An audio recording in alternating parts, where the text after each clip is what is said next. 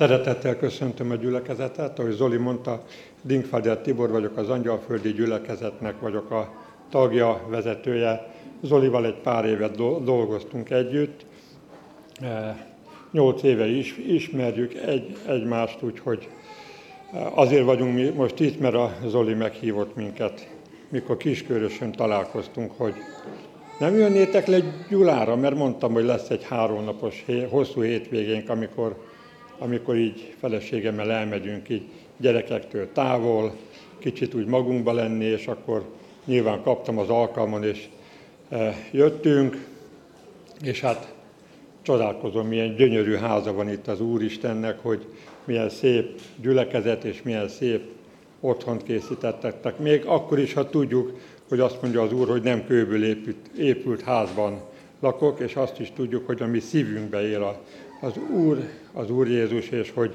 ő az, aki gondot visel rólunk, ahogy énekeltük. Én 40 évesen, 2004-ben tértem meg egy misszióba, és annyit szeretnék erről mondani, hogy, hogy az Úr gondviseléséről, hogy hát elég kicsapongó volt az én eh, első 40 évem, és utólag azt láttam, hogy Isten úgy vezetett, hogy hogy például a munkám folyamán mindig úgy e, léptem előre a munkámba, hogy egyszer csak azt vettem észre magam, hogy a, az évféli kiáltás missziónak a munkatársa vagyok, ahol, ahol minden nap munkaidőben volt egy félórás áhítat.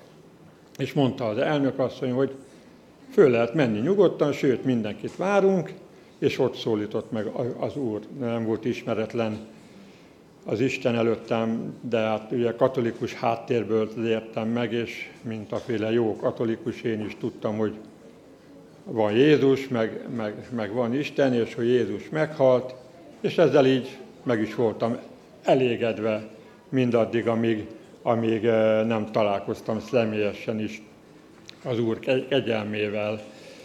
És arra szeretnék mindenkit bátorítani, aki még nem az úré, meg a fiatalokat főleg, hogy, hogy, hogy ne pocsékoljátok el azt a, azt a pár esztendőt, amitek van, mert mikor megtértem, és volt egy nap, hogy mentem az a munkából, mindig így néztem az ég felé, Budapesten az ötödik kerületben a Szabadságtérnél laktunk, és, és úgy, úgy, úgy láttam magam előtt úgy a felhőbe az urat, és mindig úgy mentem haza vidáman, hogy jaj, de jó nekem, és egyszer így rám terhelődött, hogy az a 40 év, amit a, a, az Úr nélkül éltem, amit Jézus nélkül éltem, az milyen elpocsékolt 40 év volt, az milyen kárba veszett idő volt, hogy, hogy, hogy, hogy az, amire teremtve lettem, hogy az Isten dicsőségét vigyem, és az Isten dicsőségét hordozzam, az úgy, az úgy 40 évig nem volt sehol.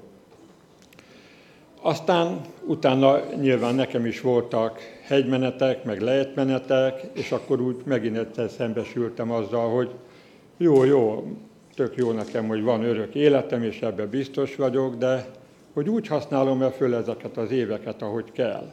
Hogy úgy élem-e e, a mindennapi éveimet, a mindennapi életemet, ahogy kell és arra jöttem rá, hogy önmagamtól erre képtelen vagyok. Tehát ha, ha nem vezet Jézus, ha nem visz az utamon az ő szent lelke, aki minden igazságra elvezet, akkor igazándiból, mint a mi se történt volna. És arra biztatok mindenkit, hogy legyetek bátrak felvállalni Jézust, felvállalni a hiteteket, és az újjászületett önmagatokat is. Köszönöm. Oh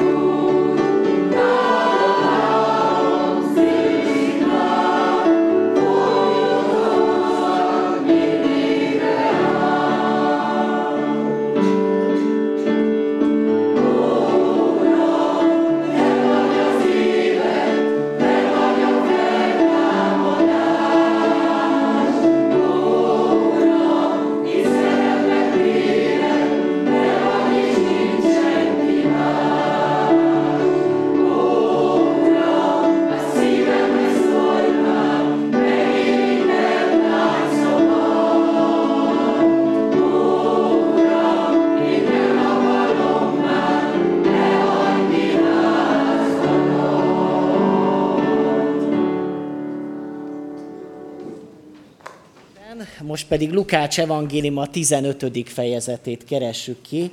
Nagyon ismert példázat lesz majd, talán a Bibliának, új szövetségnek egyik legismertebb ige szakasza, a tékozló fiú példázata és ebből majd az atyasságról és a fiúságról szeretnék szólni. Ha van nálunk Biblia, akkor keressük ki Lukács evangélium a 15. fejezetét, annak 11. versétől olvasom Isten igéjét, a gyülekezet pedig fennállva hallgassa az Úrnak a szavát.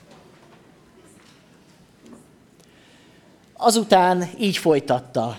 Egy embernek volt két fia, a fiatalabb ezt mondta apjának, atyám, add ki nekem a vagyon rámeső részét, erre megosztotta köztük a vagyont.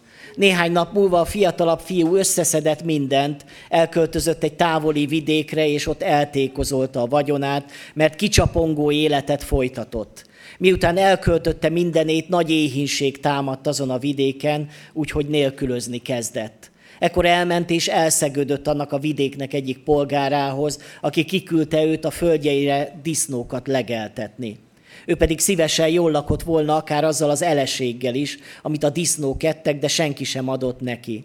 Ekkor magába szállt, és ezt mondta. Az én apámnak hány bérese bővelkedik kenyérben, én pedig itt éhe halok. Útra kelek, elmegyek apámhoz, és azt mondom neki, atyám, védkeztem az ég ellen és te ellened. Nem vagyok többé méltó arra, hogy fiadnak nevezzenek, tégy engem olyanná, mint béreseit közül egy.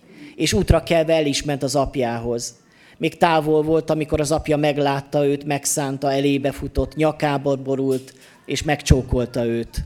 A fiú ekkor így szólt hozzá, atyám, védkeztem az ég ellen és te ellened, és nem vagyok méltó arra, hogy fiadnak nevezzenek. Az apa viszont ezt mondta szolgáinak, hozzátok ki hamar a legszebb ruhát, és adjátok reá, húzzatok gyűrűt a kezére és sarut a lábára.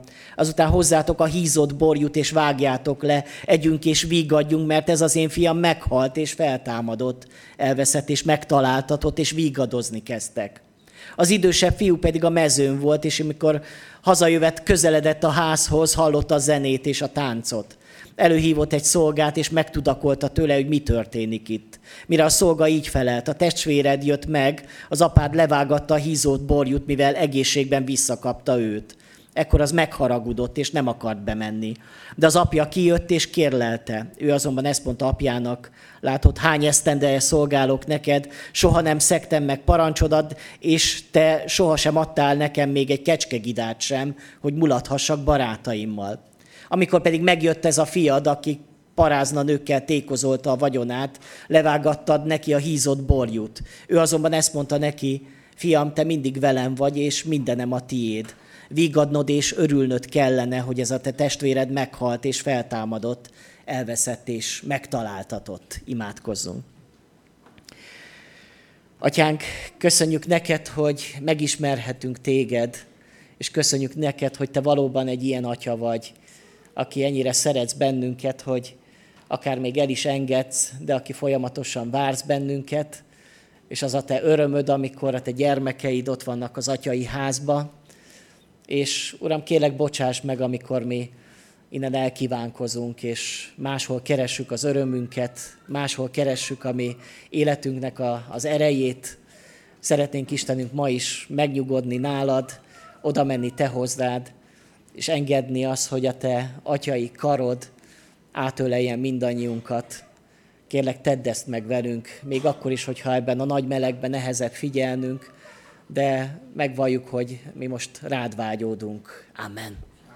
Foglaljon helyet a gyülekezet. Most ha elindítjátok a PowerPointot, akkor eh, fogom majd a prezentációt is eh, majd így mutatni. Egy nagyon fontos téma az, amiről ma Isten igéje szól hozzánk, az atyasság és a fiúság. Egyrészt azért fontos téma, mert Istenről, mint atyáról kell, hogy gondolkodjunk, és meg kell ismernünk Istent, mint atyát. Másrészt azért is fontos ez a téma, mert vannak közöttünk valóban apák, akik édesapák, akik gyermekeket nevelnek, vagy éppen unokáznak, és Isten ad nekünk példát arra, hogy milyen egy jó apa, hogy milyen feladata van egy jó apának. És abban is Fontos ez a mai téma, hogy Isten a közösségekben, a gyülekezetek életében is atyákat hív életre.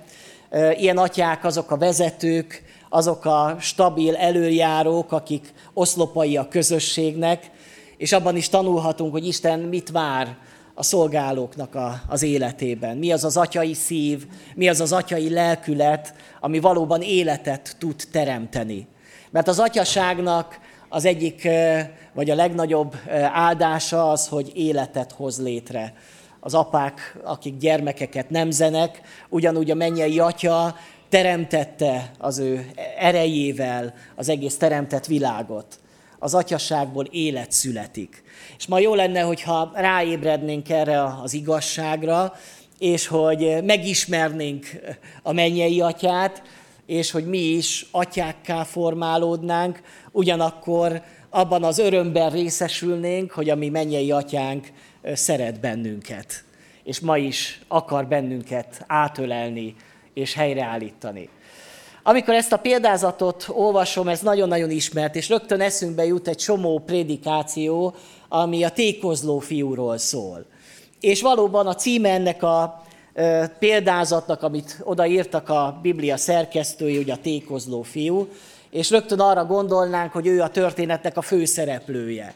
Őróla kell gondolkodnunk. És valóban róla beszélt talán a legtöbbet Jézus, de a történetnek a, az igazi főszereplője az nem ez a fiú, még csak nem is az otthon maradt fiú. A történet főszereplője az az apa, az atya. És ő az, akit lehet, hogy kevésbé szoktunk átgondolni az ő cselekedetét, az ő viselkedését, de hogy meg kell látnunk, hogy mit tanít Jézus az atyáról. Széthullott családról van szó, hiszen egy olyan család, ahol nagyjából minden rend volt egy ideig, és egyszer csak az egyik fiú úgy dönt, hogy elmegy otthonról, ott hagyja a családot.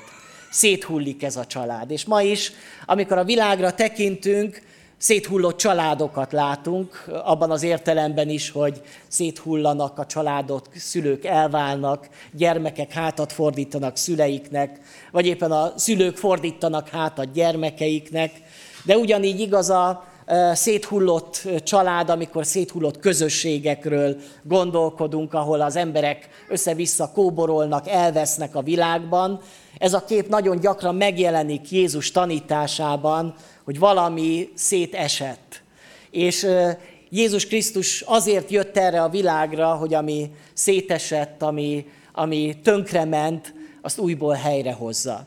Jézus szolgálatának a, a lényege és célja az volt, hogy visszavezesse az embert az atyai házhoz, hogy hazataláljunk. És a nagy kérdés az, hogy te már így hazataláltál-e, vagy a világba keresed önmagadat, saját értékeidet, boldogságodat, keresed a szerelmet, keresed a gazdagságot, keresel sok mindent, a kiteljesedést, de valahol nem az atyai háznál, hanem valahol egészen máshol. Ha pedig már hazataláltunk, lehet, hogy ez volt már tíz éve, de az is lehet, hogy 50 vagy 60 évvel ezelőtt, akkor pedig nagy kérdés, hogy most is ott vagyok-e az atya házában.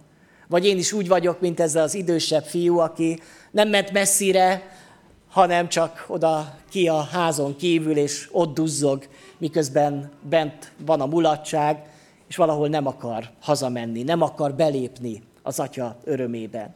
Tehát mindannyiunk majd fölismerünk ebbe a történetbe, hogy kik vagyunk, vagy mik vagyunk ebbe a történetbe. Tehát Jézus szolgálatának a, a középpontjában az atya állt. Azt mondja János 17.6, kijelentem a te nevedet az emberek, kijelentettem a te nevedet az embereknek. Ezt a főpapi imádságban mondja el Jézus, azért jöttem, kijelentettem, és ezt tettem a tanításomban, a csodáimmal, hogy megismerjenek téged, a mennyei atyát. Hát melyik nevet jelentette ki Jézus az embereknek? Vajon Jehova nevét jelentette ki? Van, mikor Jehova tanúival vitatkozok, mindig be akarják nekem bizonyítani, már pedig Isten neve Jehova. És azok az igazi imádói Istennek, akik Jehova nevét használják. És akkor meg szoktam kérdezni, vajon melyik nevet jelentette ki Jézus az embereknek. És nem Jehova nevét, hanem az atyát. így imádkozzatok, mi atyánk, aki a mennyekben vagy. Az atyát mutatta be Jézus. Azt mondja Máté 5, 45, 44, 45, én pedig azt mondom nektek, szeressétek ellenségeiteket, és imádkozzatok azokért, akik üldöznek titeket, hogy legyetek mennyei atyátoknak fiai, aki felhozza napját gonoszokra és jókra, és esőt ad igazaknak és hamisakra. Azt mondja, hogy legyetek a mennyei atyának a fiai. Ez az Isten, ez Jézus Krisztusnak a vágya, ez a szolgálatának a lényege. Aztán egy nagyon ismert igevers János 14.6. Én vagyok az út, az igazság és az élet. Hogy van tovább? Senki nem mehet az atyához, csak is én általam. Vagyis Jézus hová akarja vezetni az embert? Az atyához. És azt is kimondja Jézus, hogy senki más, semmilyen más úton nem lehet az atyához menni, csak rajtam keresztül. Ezért, hogyha Jézust akarom én megismerni, ha Jézust akarom követni, akkor nekem az atyát kell megismerni. Mert ő azért jött a világba, hogy kijelentse számunkra az atyát. Már az Ószövetségben is lehetett hallani valamit az atyáról. Bár Istenről nagyon homályosan és sokféle módon beszélt, Jahvéről beszéltek, Urról beszéltek, Elohimról beszéltek, és néha napján egy-egy próféta meglátta az atyát is. De ezek inkább egy olyan, olyan kegyelmi pillanatok voltak, mint egy általános igazság. Azt mondja Ézsaiás könyvének első fejezetében az Isten, hogy halljátok meg, egek, figyelj ide, föld, mert az Úr szól, fiamat fölneveltem, fölmagasztaltam, de ők elpártoltak tőlem. Tehát, hogyha a tékozló fiú példázatának a, az elődjét akarjuk megérteni, akkor már Ézsajás könyvében megvan ez a történet, ahol maga az atya mondja azt, és nyilatkozik így, hogy fölneveltem az én fiamat, és fölmagasztaltam, de elpártoltak tőlem, elhagytak engem az én fiaim. És ugyanebben a könyvben, a könyvnek a végén, nagyon érdekes, Ézsajás könyvében hogyan van benne ez az egész történet, elrejtve, érdemes így mélyebben tanulmányozni az igét, így szól Ézsaiás könyvének a végén, a 63. fejezetében, Tekints le az égből, nézd le szent és dicső hajlékodból, hol van féltő szereteted és hatalmad. Szíved megindulása és irgalmad miért maradt távol tőlem? Hiszen te vagy a mi atyánk. Ábrahám nem ismer bennünket. Izrael nem törődik velünk. Uram, te vagy a mi atyánk, ősidőktől fogva megváltónknak nevezünk. Miért engeded, Uram, hogy letévedjünk útjaidról? Miért engeded, hogy szívünk kemény legyen, és ne féljen téged? Fordulj szolgáidhoz, örökséget törzseihez. Szent népet csak kis ideig birtokolja szent helyedet, aztán ellenségeink tapossák. Olyanok lettünk, mintha sohasem uralkodtál volna rajtunk, mintha nem is a te nevedről neveztek volna el. Bár csak szétszakítanád az eget, és leszállnál, hogy meginogjanak előtted a hegyek. Annyira szép ez az ige, itt Izrael imádkozik, az, aki elpártolt az Istentől, mint a tékozló fiú, és azt mondja, miért engedted meg Isten azt, hogy mi elpártoljunk, elpártoljunk tőled. Ez akár lehetne a tékozló fiú imádsága, de majd meglátjuk, hogy az atya tudatosan engedi el a fiút, mert ez is az ő szeretetének a jele, hogy engedi az ő szabadságát, hogy ezt is megtegye. Ugyanakkor, amikor kiállt az ő fia hozzá, bármilyen mélységből és bármilyen messzeségből kiállt, az atya kész arra, hogy meginduljon. Annyira szép a befejezése ennek az imának, bár csak szétszakítanád az eget és leszállnál, hogy megignogjanak előtted a hegyek. Szeretném megkérdezni, az Isten szétszakította az eget, és leszállt ide közénk? Ugye? Karácsonykor azt ünnepeljük, hogy az Isten szétszakította az eget, és lejött eljött. Meghallgatta Izrael imádságát. És ha ma valaki így imádkozik az Istenhez, hogy én elmentem tőled, eltávolodtam tőled, de bárcsak szétszakítanád az eget, és eljönnél értem, akkor meg fogja tenni, mert ilyen az Isten, ilyen a mennyei atya. Hóseás könyve, amit majdnem, hogy azt mondhatnám, hogy a kicsit ilyen új szövetség megelőző irat, nagyon új szövetségi gondolatok vannak abban a könyvben, az egyik legszebb ószövetségi profétai könyv, ahol maga Isten így nyilatkozik. Még gyermek volt Izrael, amikor megszerettem. Egyiptomból hívtam ki fiamat. Minél jobban hívtam őket, annál jobban távolodtak tőlem. A baáloknak áldoztak, és a bálványoknak tömjéneztek. Pedig én tanítottam járni Efraimot, kézen fogtam őket, de ők nem tudták, hogy én viselem gondjukat. Emberi kötelékekkel vontam őket, a szeretet kötelékével. Úgy bántam velük, mint mikor valaki arcához emeli gyermekét. Jóságosan eniadtam nekik. Hát hogyan beszél egy atya? Azt mondja, én tanítottam járni. Ott voltam az első lépésüknél. Én adtam nekik ennit. Neveltem őket, és ők mégis elpártoltak. De azt mondja, hogy olyan vagyok én az én népemhez, mint aki jóságosan magához emeli, az ő arcához emeli a gyermekét. Ez egy csodálatos kép. És ha gyermekek vannak itt, akkor biztos, hogy éltétek át, amikor apukátok úgy fölemelt. És egy kicsit az arcához emelt benneteket. Az ő biztonságos, erős karjaival. Vagy amikor az apák így emelitek magasba a gyermekeiteket, az unokáitokat, ez egy csodálatos pillanat. De az egy még csodálatosabb pillanat, amikor az Isten így tesz velünk, mint amikor valaki arcához emeli gyermekét, és jóságosan enni ad nekik. Mikor élted át utoljára azt, hogy az Isten így magához emelt, így fölemelt, és az arcához emelt. És ott nincs más, megszűnik minden, ott csak te vagy, és az Isten van. És ez az a pillanat, amit az ember, ha átél, akkor megerősödik, és tudja, hogy otthon vagyok, hogy helyemen vagyok. Bárcsak ma is ezt átélnénk. A Szentlélek által ismerjük fel azt, hogy Isten a mi atyánk. Azt mondja, mert nem a szolgasság lelkét kaptátok, hogy ismét féljetek, hanem a fiúság lelkét, aki által kiáltjuk, hogy abbá atya. A lélek által ismerjük fel. A Szentlélek betölti a szívedet, és egyre jobban meglátod az atyát. Ez a biztos jele annak, hogy téged betöltött a Szentlélek. Az biztos nem a Szentlélek, vagy nem az a Szentlélek jele, hogyha te elesel, meg mindenféle dolgokat csinálsz, az a jele az Isten szent lelkének a betöltésének, hogy meglátod az atyát, hogy felismered az atyát. Ti pedig fiak vagytok, Isten elküldötte fiának lelkét a mi, mi szívünkbe, aki ezt kiáltja, abbá atya. Megint csak ott van, abbá atya. Ez a atya, ami mellett ott van, ez a Héber abbá, ami a, az apának a becézett formulája, amivel az Istent így szólítja az ember. Benne van persze a tisztelet is, de az a közelség, amit csak a gyermek mondhat így az ő apukájának. Senki más nem szólíthatja így a férfit, csak a gyermeke, hogy abbá. Senki más nem szólíthatja így az Istent, hogy abbá, csak az Isten gyermekei. Amikor azt az imádságot imádkozok, hogy mi atyánk, aki a mennyekben vagy, meggyőződésem, hogy sokan helytelenül imádkozzák. Mert nem imádkozhatja mindenki a mi atyánkot. Csak kik imádkozhatják az, hogy mi atyánk?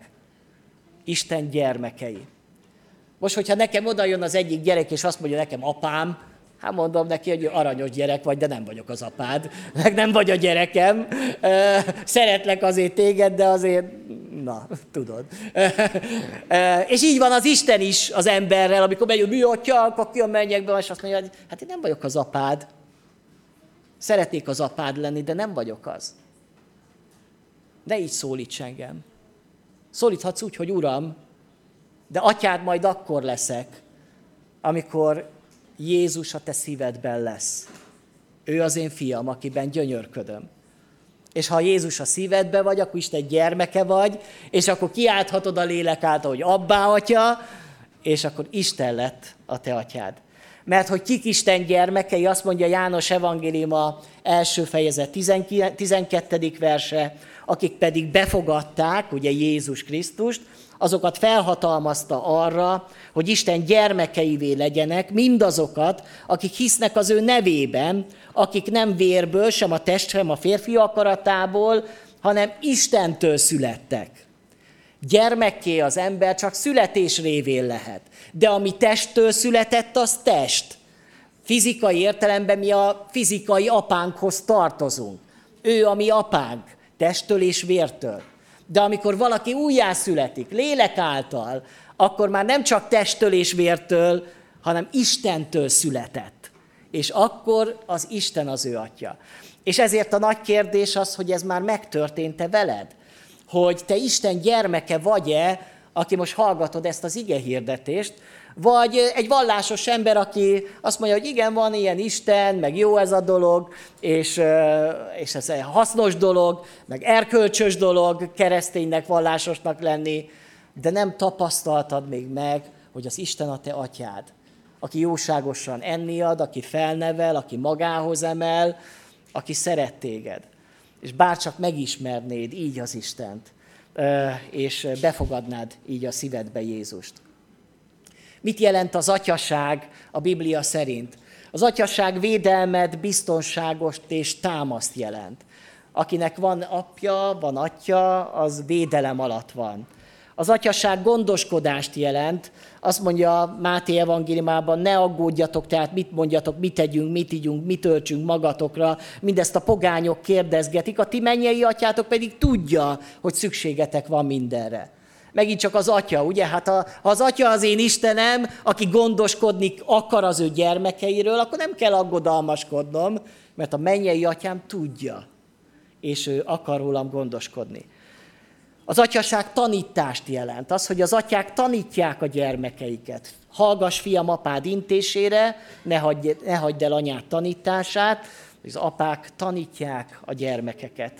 Az apák példát adnak a gyermekeiknek, Legyetek irgalmasok, mint amilyen irgalmas a ti mennyei atyátok is. Irgalmasságot mutat az Isten, az atyánk, és mi megtanuljuk tőle, hogy milyen irgalmasnak lenni.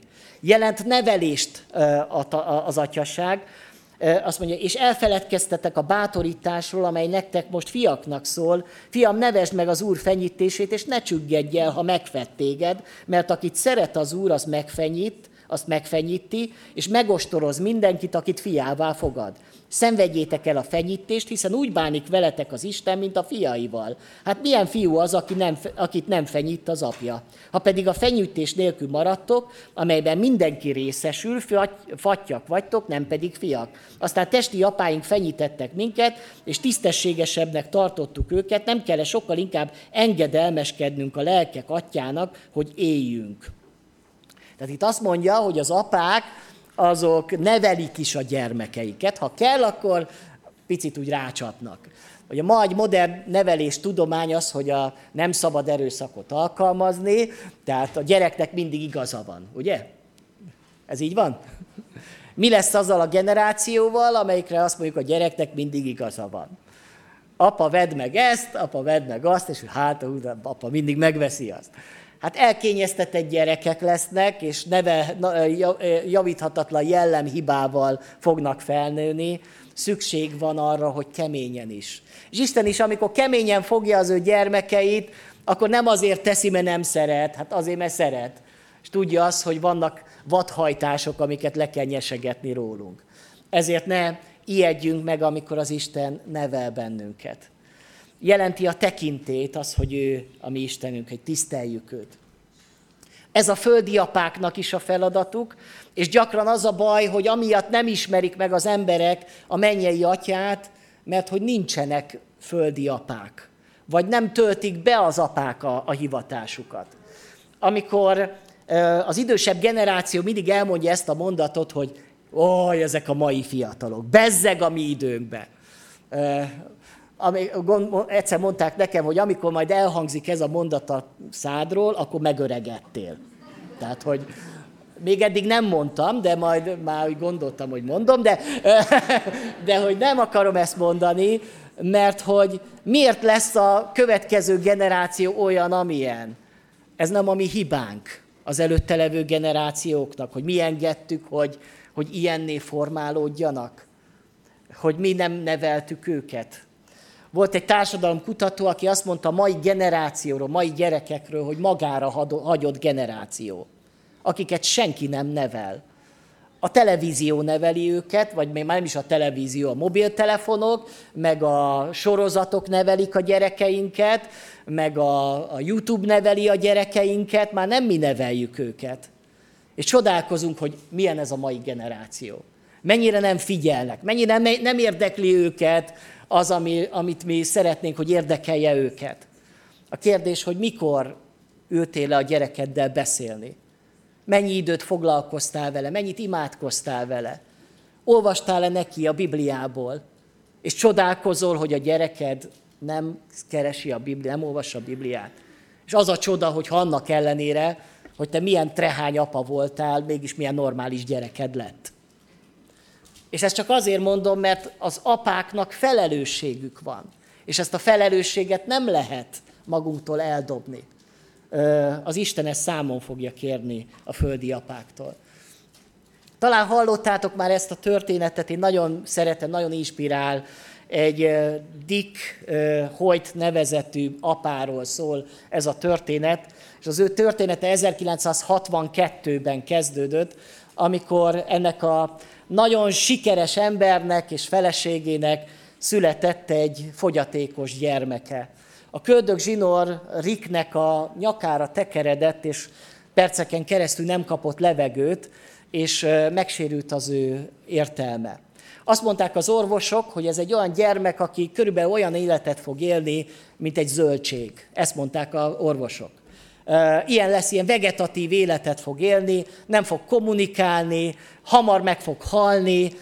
A legjobb dolog, amit tehetnek a szüleik, hogy beadják valamilyen intézménybe, és ott hagyják, mert inkább legyen másik gyerekük egy egészséges. De ez az apa, amikor meglátta az ő beteg gyerekét, annyira megesett a szíve, és annyira megszerette egy igazi apa, aki azt mondta, hogy én nem. Én szeretném fölnevelni ezt a gyermeket. És tulajdonképpen mindent megadtak nekik, és amikor 11 éves volt a gyermekük, elvitték egy nagyon-nagyon speciális és nagyon-nagyon különleges intézménybe, és megkérték azt, hogy segítsenek abban, hogy a gyerekük tudjon kommunikálni. És azt mondták, hogy ez a gyerek nem tud kommunikálni, ez nem képtelen rá, ez beteg, ennek nincs, nincs agyműködése. És akkor azt mondta az apa, hogy mondjatok neki egy viccet. És az orvos mondott egy viccet, és a gyerek elmosolyogta magát. És akkor azt mondták, hogy valami van. És aztán csináltak egy olyan szerkezetet, hogy a fej mozgásával uh, szavakká alakította az a gép a fej mozgását. És megtanult beszélni a fiú. Azóta egyébként a fiú egyetemet végzett. Csak úgy mondom. Uh, 15 éves volt Rick, amikor az osztálytársa nagyon-nagyon beteg lett. Akkor már normális általános vagy középiskolába járt, normális gyerekekkel. Az osztályfőnök meghirdette, hogy futni fogunk a gyerek gyógyulásáért, hogy, hogy pénzt gyűjtsünk arra, hogy gyógyítsák a, a gyerekét. Akkor azt mondta ez a Rick, hogy én szeretnék futni. Ő, aki nem tud mozogni, egy tolószékhez van kötve de ő szeretne futni az ő osztálytársáért. Tudjátok, mit csinált az apja? Fogta, csinált egy olyan tolószéket, ő elkezdett futni. Életében addig egy kilométert, ha lefutott, ott lefutott öt kilométert ezen a jótékonysági futáson. Fiú, mikor hazaértek, azt mondta apjának, amikor futottunk, akkor egészségesnek éreztem magam. És az apa elhatározta, hogy ezt az érzést sokszor meg akarja adni a gyerekének. És két évvel később a Boston maratonon indultak el. Többször lefutották, aztán megtanult az apa úszni az a fiával, megtanult kerékpározni, és többször lefutották, vagy végig csinálták az Ironman-t, ami több kilométer futás, úszás, biciklizés, ennyit jelent. Egyszer végigfutották az egész Egyesült Államokot, keresztbe futották azért, hogy a gyerek örüljön. És amikor a gyereke megkérdezték az ő apjáról, azt mondta, hogy nekem van a világon a legjobb apám. Mert hogy mit meg nem tett ez az apa a gyerekért. És amikor ezt a történetet így olvassa, hallja az ember, egyébként ez az édesapa Dick nem olyan régen, 2021-ben hunyt el 80 éves korában. Egyébként az orvosok azt mondták, hogy 15 évvel tovább élt, mint amennyire élhetett volna, mert hogy szívbeteg volt, és csak azt tartotta életbe, hogy ilyen sportos életet folytatott. Tehát nem csak a, ő mentette meg a fia életét, hanem később kiderült, hogy az apa életét megmentette a fiú. Csak úgy érdekességképpen. De amit igazán megtanulhatunk a történetből, az az, hogy milyen egy apa. És ha ilyen egy földi apa, ilyen tud lenni egy földi apa, hát még annál inkább a mi mennyei atyánk. El tudjuk azt képzelni, hogy mit meg nem tenne érted a mennyei atya. Hogyha egy földi apa kész arra, hogy az ő fiáért fuss, fusson, ússzon, és biciklizzen, és, és mindezt tegye azért, hogy örömet okozzon a gyerekének. Azt mondja az Ószövetség utolsó verse, az atyák szívét a gyermekekhez téríti, a gyermekek szívét az atyákhoz. Ennek a beteljesülése bemerítő Jánosnál hangzik el, hogy az az ő szolgálata, hogy a gyermekek szívét az atyákhoz, az atyák szívét a gyermekeikhez térítse. Ez az új szövetségben is fontos, hogy az apák apá, apává válnak, igazi atyákká válnak, és majd a gyermekeikről gondoskodnak. De ugyanígy igaz ez a generációk között, hiszen a atyák generációja és a fiak generációja elszakad egymástól. És a mai világban is sokszor látjuk, hogy az atyák és a fiak elszakadtak. De majd megtéríti az Isten az atyák fiát a gyermekeikhez. És szeretném itt atyák kiemelni azt az első mondatot, hogy nem először nem a gyermekeknek kell megtérni az atyukhoz, hanem először az apáknak kell megtérni a gyermekekhez. Kedves idős testvérek, ne azt várjuk, hogy a fiatalok majd megtérnek hozzánk. És majd beállnak a sorba. Először mi térjünk meg a gyermekeinkhez. És akkor majd készek lennek, lesznek megtérni hozzánk. Jó? Tehát ez egy nagyon fontos ige. Szerintem ez sokszor nem így történik, és a fiak elszakadnak még jobban a, a, a, az atyáktól. Vannak tékozló atyák, akik nincsenek a helyükön, de az Isten helyre akarja állítani. Az atyasság a gyülekezetben az, amikor atyai tekintélyek vannak. És azt gondolom, akkor erős egy igazi egy gyülekezet, ha sok atya van. Olyanok, akik olyanok, mint a mennyei atya akik látják a gyermekeiket, és látják azt, hogy mire van szükségük, és készek arra, hogy betöltsék ezeket a szükségeket. Ugye ezen lehet beszélgetni, vajon mennyi atya van ebbe a gyülekezetben, milyen atyai szívű vezetők vannak ebbe a gyülekezetbe.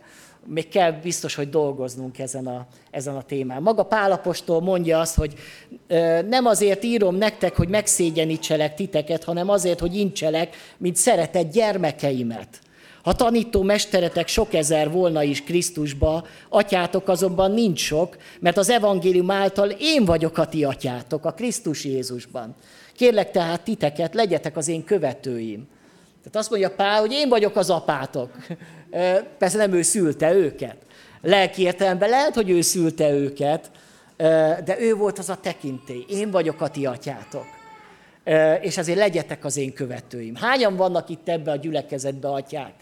akik kimerik mondani azt, hogy én vagyok a ti mennyei atyátok, legyetek az én követőim. Vagytok már? Vagyunk elegen?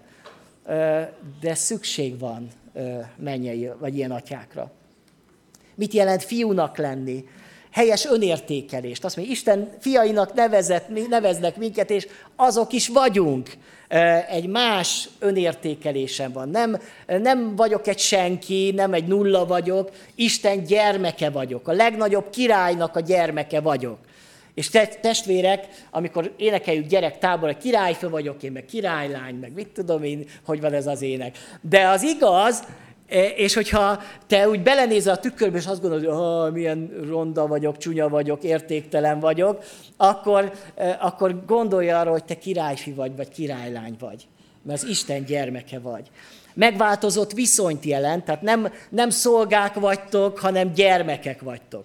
Örökséget jelent e, az, hogy Isten gyermekei vagyunk. Hát mi a legnagyobb örökségünk? Az örök életünk. Ezt az örökséget mi nem tudjuk, nem kell megfizetni. A gyermekeink nem érdemlik meg az örökséget, csak abból a státuszból adódóan, hogy gyermekeink örökölnek. Akár rossz gyerek volt, akár jó gyerek volt. Tehát az Isten így gondolkodik. Örökösök vagyunk. Szellemi tekintét jelent az, hogy Isten gyermekei vagyunk. Úgy járunk a világban, mint Isten követei. És a démoni erők és hatalmak Isten gyermekeit látják, és ha ezzel a tekintéllyel lépünk fel, akkor a, azok az erők is ö, meghajolnak. Nem előttünk, azelőtt a tekintély előtt, aki a mi atyánk. Jelent kötelességet és tiszteletet, hogy leborulunk a mi atyánk előtt, hogy imádjuk őt, hogy szeretjük őt. Hú, de sokat tudnék beszélni, de nem akarom nagyon húzni az időt.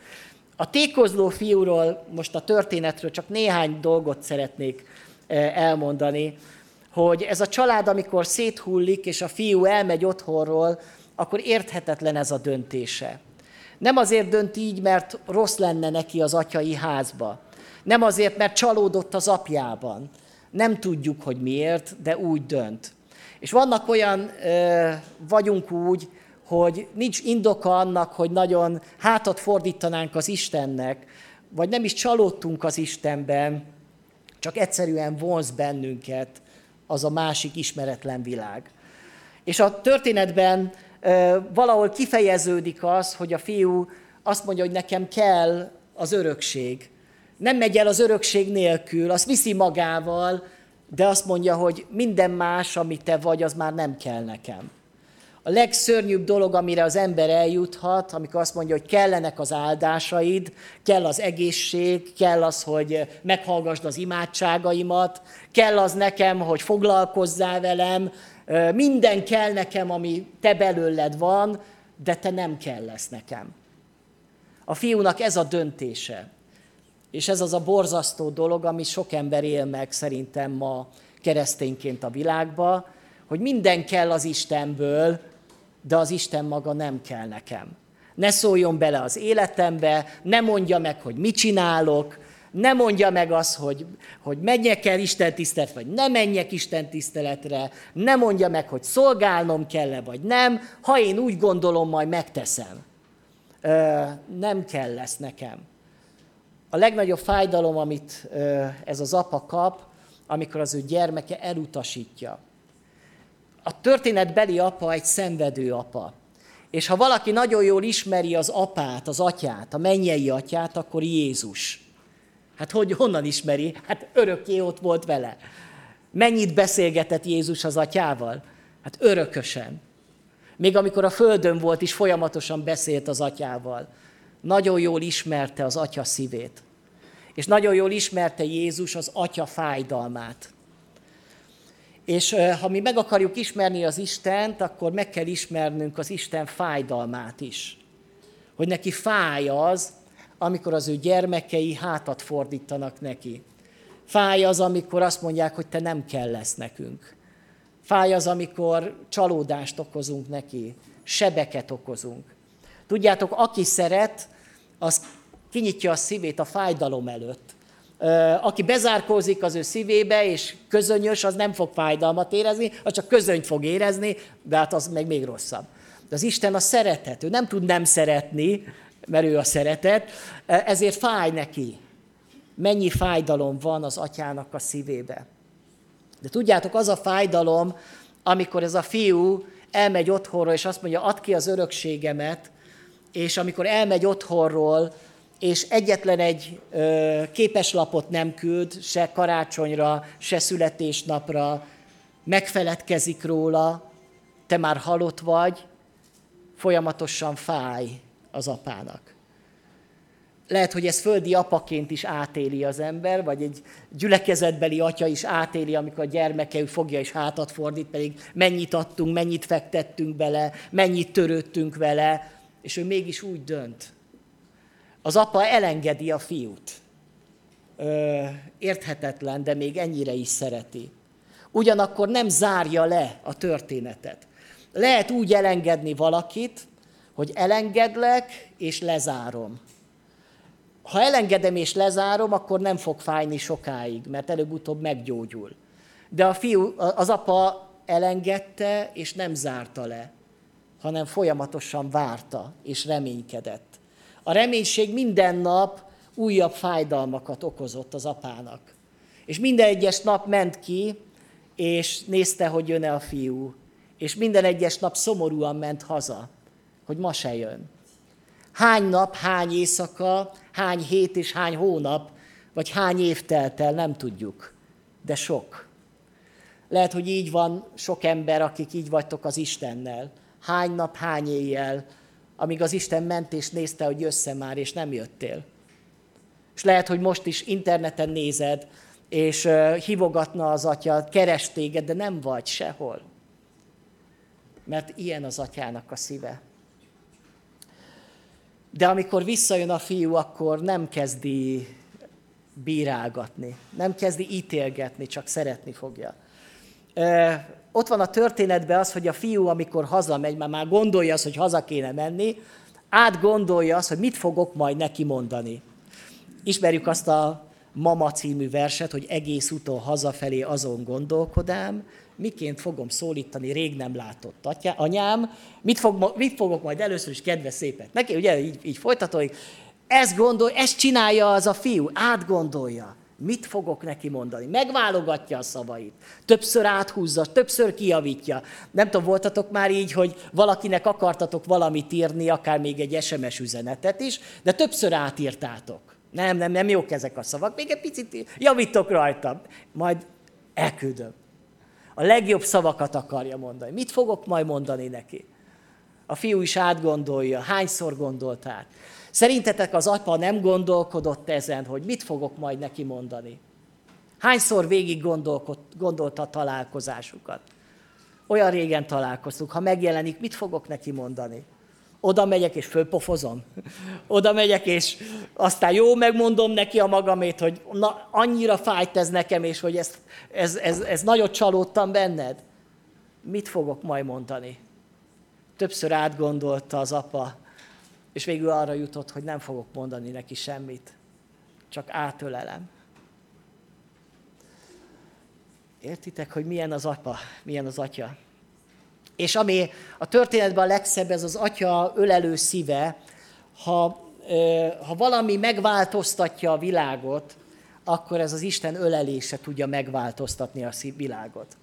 Ha van egy átélkodott gyereked, aki semmire nem hallgat, és totál kezelhetetlen, és lehet, hogy kábítószeres lesz, vagy nem tudom, egyetlen dolog fogja őt onnan kiszabadítani, amikor az atya ölelésébe ott van de az mindent megváltoztat. És a te kemény szíved is akkor változik, amikor egyszer az atya ölelésével találkozol. Amikor így átölel az Isten. És lehull egy csomó állarc, amit mondott itt Csabi ott a táborban, reméljük ott sokszor fogunk ilyet tapasztalni, hogy Isten így átölel bennünket. És ott nincsenek, nem kellenek szavak se lehet. Bár próbálkozik a fiú, hogy apám vétkeztem az éggel, elkezdi mondani, de már nem tudja befejezni, mert csak az ölelés van ott. Valami ilyesmire van szüksége az embernek, ami újra odaemeli, fölemeli oda az Isten közösségébe. És meg kell még tapasztalnunk az atya örömét, mert ebben a történetben nem csak a szomorúságát ismerjük meg az apának, hogy ő tud szenvedni, a szenvedő atyát, hanem megismerjük az atya örömét mert az Isten tud örülni. Ezt szeretném így aláhúzni, jó? Tehát, hogy mielőtt még itt ezt elfelejtenénk, ez egy fontos dolog, hogy az apa tud örülni. És a mennyben öröm van. És ami felé tart a világ, az az öröm. Mert hogy az örökké valóságban öröm lesz. Nem ilyen elborult, nem tudom, ilyen szomorkodás, vagy ilyen komolyság. Mit csinál az apa? Szinte kivetközik magából, leveszi ruháját, fut, megöleli, beviszi, levágatja a borjút, azt mondja, mit hall a fiú, azt mondja, hallotta a zenét és a táncot. Na hát itt aztán baptistaként jó megbotránkozunk. Hát az Isten táncol. Hát bocsánat. Hát kizárjuk a gyülekezetből. Hát nem áll, hogy az Isten táncoljon meg. Még a tapsol is majd a végén. Hát de tudjátok, ha az Isten örül, akkor örül. És ne legyünk már szentebbek az Istennél, mert mert az nem áll nekünk jól, hanem, hanem, hanem értsük meg azt, hogy az Isten, ha örül, akkor, akkor örül. És együtt táncol az ő fiával, aki most jött haza. Ez nem az a világi tánc, meg nem tudom micsoda. Ez az öröm. És hogyha valami hiányzik néha a közösségből, ez az öröm. Mert néha lehetne örülnünk, amikor hazajönnek a fiak, amikor megtér valaki, amikor bemerítkezik valaki. De mi a, olyan légkondicionált örömmel vagyunk, ugye letekerjük, hogy ne, nehogy véletlenül túlhevüljön a dolog, de hogy engedjük az örömét, az atya örömét. És tudjátok, ez az öröm majd még egyre inkább kiteljesedik azáltal, hogy a fiak ott vannak a házba. És tudjátok, az az apa öröme, amikor az én fiam itthon van. És hogyha apák, majd lehet, hogy átéljük azt, amikor már nem lesznek a gyerekek otthon, de amikor hazajönnek, lehet, hogy évek óta, vagy hónapok óta most látjuk őket először, de itthon vannak. Ez milyen öröm? És így van az apa, hazajött a fiam, és tud örülni. De van egy másik dolog, hogy az apa öröme mégse teljes. Mert hogy az egyik fiú már ben van, a másik fiú még kint van. És pont az van kint, aki, akire az ember nem gondolt volna, mert ő mindig bent volt, és most kiment.